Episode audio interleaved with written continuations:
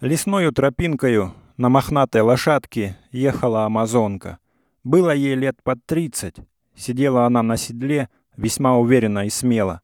Следом за нею ехал господин одних лет с ней, черноусый, черноглазый, с раздувающимися ноздрями, с разгоряченным ездою лицом. Они ехали самую чащую, пронизанной тонкими иглами золотых лучей вечернего румяного солнца.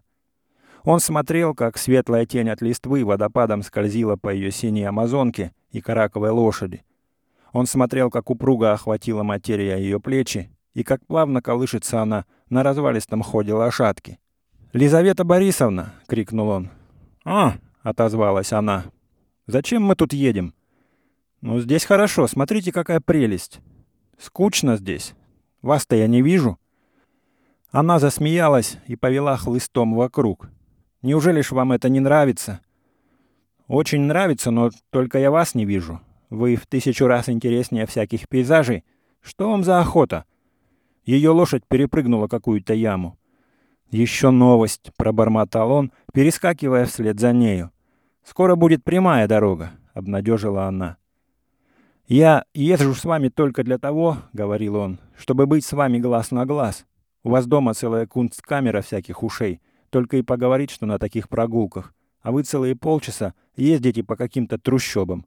Вчера шел дождь, не ездили. Сегодня поехали, а что толку? Она слушала как-то одним ухом, слегка поворотив голову. «Сейчас. Мы выйдем на прямую дорогу», — повторила она. «Вот за этим поворотом». За поворотом, правда, оказалась дорога. Он продвинул лошадь вперед и сравнялся с нею. Она на него посмотрела с любопытством. «Так как же?» — спросил он. Что как же? Ну, то, о чем мы говорили в прошлый раз. В прошлый раз вы удивлялись, от чего же я не выхожу замуж. Ну да. Не хочется. Он никак не ожидал такого ответа. Но ведь вы же за покойного вашего мужа вышли. От того-то больше ни за кого я не пойду. Ведь за меня не пойдете? Она помолчала. Нет, не пойду. Он совсем стал маленьким на седле, точно ушел в футляр. И можно узнать причину, — глухим голосом сказал он. «Да причин-то ведь никаких нет», — возразила она и прибавила. «Знаете, там опять пойдут камни. Тут можно поднять галопом». Она ударила своего конька, тот с места поскакал. Его лошадь, точно вдышла, запряженная, пошла равномерно рядом, он даже до поводьев не дотронулся. «Чего она вертится?» — думал он, смотря со остервенением по бокам. «Вот какой смешной!» — думала она искоса взглядывая на него, но больше обращая внимание на лошадь. «Смотрите, телега», — сказал он. «Держите». Они опять поехали шагом, огибая с двух сторон кланявшегося мужика с трубкою и бабу, пугливо обнявшую какой-то мешок. «Ну-с», — не отставал он. «Отчего я не выхожу замуж за вас?» — небрежно сказала она. «От того, что я ни за кого не выхожу. От того, что так лучше». «Это по евангельскому тексту?» «Может быть. Да и зачем нам жениться? Мы друзья с вами, видимся каждый день. Пожалуй, если будем видеться чаще, надоедим друг другу. А главное, ну чего ради я лишусь свободы? Как лишитесь? Да разве я вас за решеткой буду держать? Конечно, за решеткой, весело ответила она. Нет мужа, который бы дал жене свободу. Впрочем, и прекрасно, что нет. Если нам свободу дать полную, я не знаю, что выйдет. Да ничего не выйдет. Поверьте мне, женщина всегда должна над собой чувствовать домоклов меч. Ей и страшно, что она под ним живет, и как-то мучительно сладко. Он засмеялся. Первый раз встречаю женщину, которая так откровенна. А вы, продолжала она, вы хуже всех. Вы таких решеток наставите. Господь с вами, что вы? Да вы только подумайте. Ну что я теперь для вас? Ничего. А вы, Бог знает, что себе позволяете. Вы меня ревнуете ко всякому студенту, каждому мужчине, с кем я говорю. Что ж будет, когда вы приобретете супружеские права? Ах, да чего вы меня не понимаете, воскликнул он. Да, я теперь именно поэтому и ревную, что вы мне не жена. Я знаю, что после ужина мне подадут лошадь, я сяду и поеду к себе, а вы останетесь с двумя тетушками, будете с ними целоваться, а потом пойдете к себе спать. Ну и что же? спросила она. Нет, вы слушайте, как я себе это представляю. На одной тетушке желтый чепец, на другой лиловый. Оба сидят важно и кряхтят. Вы подходите к одной, она вас крестит и говорит «Спи, лизуточка, спи, моя радость». Другая так целует, что даже присасывается к вам и говорит «Господь над тобой, лизуночек». Вы приходите к себе, начиная раздеваться. Постель у вас холодная, чистая. Вы расстегиваете лиф. Нельзя ли без подробностей? Вы раздеваетесь. Если дело к осени, надеваете кофточку. Летом, верно, вы спите без кофты. Причесываетесь, делаете букольки на ночь, ложитесь в кровать. Просто не такие холодные, и вам приятно. Вы вытягиваетесь, закидываете руки за голову. Руки у вас такие белые, сочные, вкусные, мягкие. Зачем вы отворачиваетесь? Я правду говорю. Потом вы начинаете читать Доде, Мапасана или что-нибудь в этом роде. Потом тушите свечку, закрываете глаза и засыпаете. Это возмутительно. Это ужасно. В доказательство того, что это ужасно, он вытянул хлыстом лошадь и сейчас же ее сдержал. Что ж тут ужасного? А то ужасно, что я в это время как сумасшедший рыщу по полям и извожу в конец свою лошадь. Вольно же вам. Не могу. Сил нет. Вы такая молодая, красивая, умная. Чего пропадаете даром? Как пропадаю? Изумилась она. Ну да, чего вы киснете среди тетушек? Она вдруг вспыхнула и отвернулась. «Это возмутительно», — продолжал он. «Замуравить себя в такой компании, монастырь завести такой. Уж ложились бы по обету на один бок и не вставали бы 30 лет. Я такого схимника видел. Или в столпнице записались бы. Это ведь неестественно. Это возмутительно». У него даже пузыри вскакивали на губах, так он возмущался. «А были бы вы моею женою, да Господь с вами, кокетничайте сколько угодно и с кем угодно.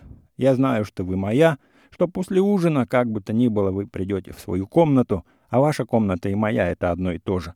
Теперь, когда вы сердитесь на меня, самое ужасное, что вы не говорите со мной и избегаете. А тогда волей-неволей вы придете ко мне, и я все вам скажу». «Ну вот», — воскликнула она, — «это и есть стеснение. Теперь, если я не хочу вас видеть, я и не увижу. А тогда я обязана прийти к вам. Вот этого я не хочу. Теперь, если я не подхожу к вам, вы ничего не смеете сказать. А тогда, попробую я тогда не подойди к вам, а велеть оседлать лошадь, да и ускакать куда-нибудь. Вы меня на дороге поймаете, да еще как, за косу». Оба засмеялись. «Видите», — сказал он, — «я полагаю, что если бы вы были моей женою, то нам положительно не из-за чего было бы ссориться. Теперь я злюсь на то, что мне не всякий день удается вас видеть, что неприлично мне ходить следом за вами из комнаты в комнату, что неловко сидеть у вас целый день в будуаре. А тогда ведь все эти обстоятельства будут удалены. У нас причин так к ссоре не будет. Ах, боже мой, поверьте, вы сумеете найти тысячи причин, да еще каких, самых глупейших, чтоб придраться. Проживем летом месяца два здесь в глуши, надоем я вам ужаснейшим образом, и будете вы ко мне на каждом шагу привязываться. Вас будет злить мой голос, моя походка. Вы будете спрашивать, от чего я так глупо улыбаюсь. «Я?» — с ужасом воскликнул он. «Да, я вас подойду поцеловать, а вы подставите щеку из милости. На, мол, тебе подачку, только убирайся». Он даже затрясся со злости на седле. «Чтобы я? Да вы меня не знаете. Вот что я вам скажу. Ну, можете ли вы мне надоесть? Люди пренелепое создание, вы знаете, тут что-нибудь из двух. «Однако и последовательность у вас мыслей», — засмеялась она. «К черту последовательность!» — крикнул он. «Тут что-нибудь из двух. Пьет человек целый год херес, а потом бросает. «Помилуйте», — говорит, — «мне ужасно херес надоел. Изо дня в день целый год. Другой пьет его пять лет и говорит, «Помилуйте, я к нему привык». «А, это как называется? Гипербола?» — спросила она. «Это называется», — ответил он, аксиомою. Если женщина не захочет чего понять, то упрется как... как осел, подсказала она. Как ослица, полуулыбнувшись, поправил он. Как ослица Валаамова, потому что та тоже говорила. «Ведь это уж дерзости пошли», — заметила она. «Да я еще не того вам наговорю», — подтвердил он. «Мерси, я не желаю слушать». Она хотела пустить лошадь вперед, он удержал ее под узцы. «Я вел к тому», — говорил он, плохо понимая, что он говорит, еле связывая слова. «Я хотел сказать вам, что я привыкаю к той обстановке, в которой живу, и она мне не надоедает». «Рада за вас», — сдерживаясь, ответила она. Он начинал ее злить. «Я не знаю, что вы нашли во мне дурного». «О, вы идеал! Совершенство во всех отношениях. Вас надо под стеклом держать ради редкости. Только вот что я вам скажу. Если вы теперь такой, вы посмотрите на себя — Глаза горят, губы раскрыты, брови сдвинуты. Вы меня чуть зарезать не готовы. Ну, что бы это было, если бы вы были моим мужем? В том-то и беда, друг мой, что у вас у всех убеждение сложилось, что вы властители мира, а мы существа, созданные для вас. Как наш священник, отец Иван, говорит, хорошо быть женатым. Придешь домой, жена, самовар. Вы ведь для самовара женитесь, чтобы вам тепло было. Вы и любите-то все из эгоизма. Подарки-то жене дарите за то, чтобы она вас любила. Какой цинизм, пробормотал он. Цинизм, передразнила она. Скажите, пожалуйста, а если жена ваша заведомо живет с вашим приятелем и вас терпеть не может, вы будете ей через день подарки возить, как бы ее не любили? Да это очень естественно, протестовал он. Все вы эгоисты. У всех вас самолюбие выше головы. Все вы дрянь припорядочная. Пустите, я хочу вперед. Нет, я не пущу, со злостью ответил он, заслоняя дорогу. Она вдруг круто повернула назад, ударила коня по шее и во весь дух понеслась по дороге. «Лизавета Борисовна!» — кричал он во всю прыть, догоняя ее. «Лизавета Борисовна!» Она не слушала и скакала вперед. Он шпорил свою лошадь насколько мог. Вот она все ближе и ближе, вровень с ним. «Лизавета Борисовна!» Она не слушала. Он опередил ее и круто стал поперек дороги. «Куда вы едете?» «Домой. Пустите». «Не пущу». Она попробовала взять влево, но он загораживал проезд всем телом лошади. «Не пущу. Кончимте разговор». Краска бросилась ей в лицо, губы сжались и глаза вспыхнули. «Вы меня сейчас же пропустите», — тихо и настойчиво она сказала.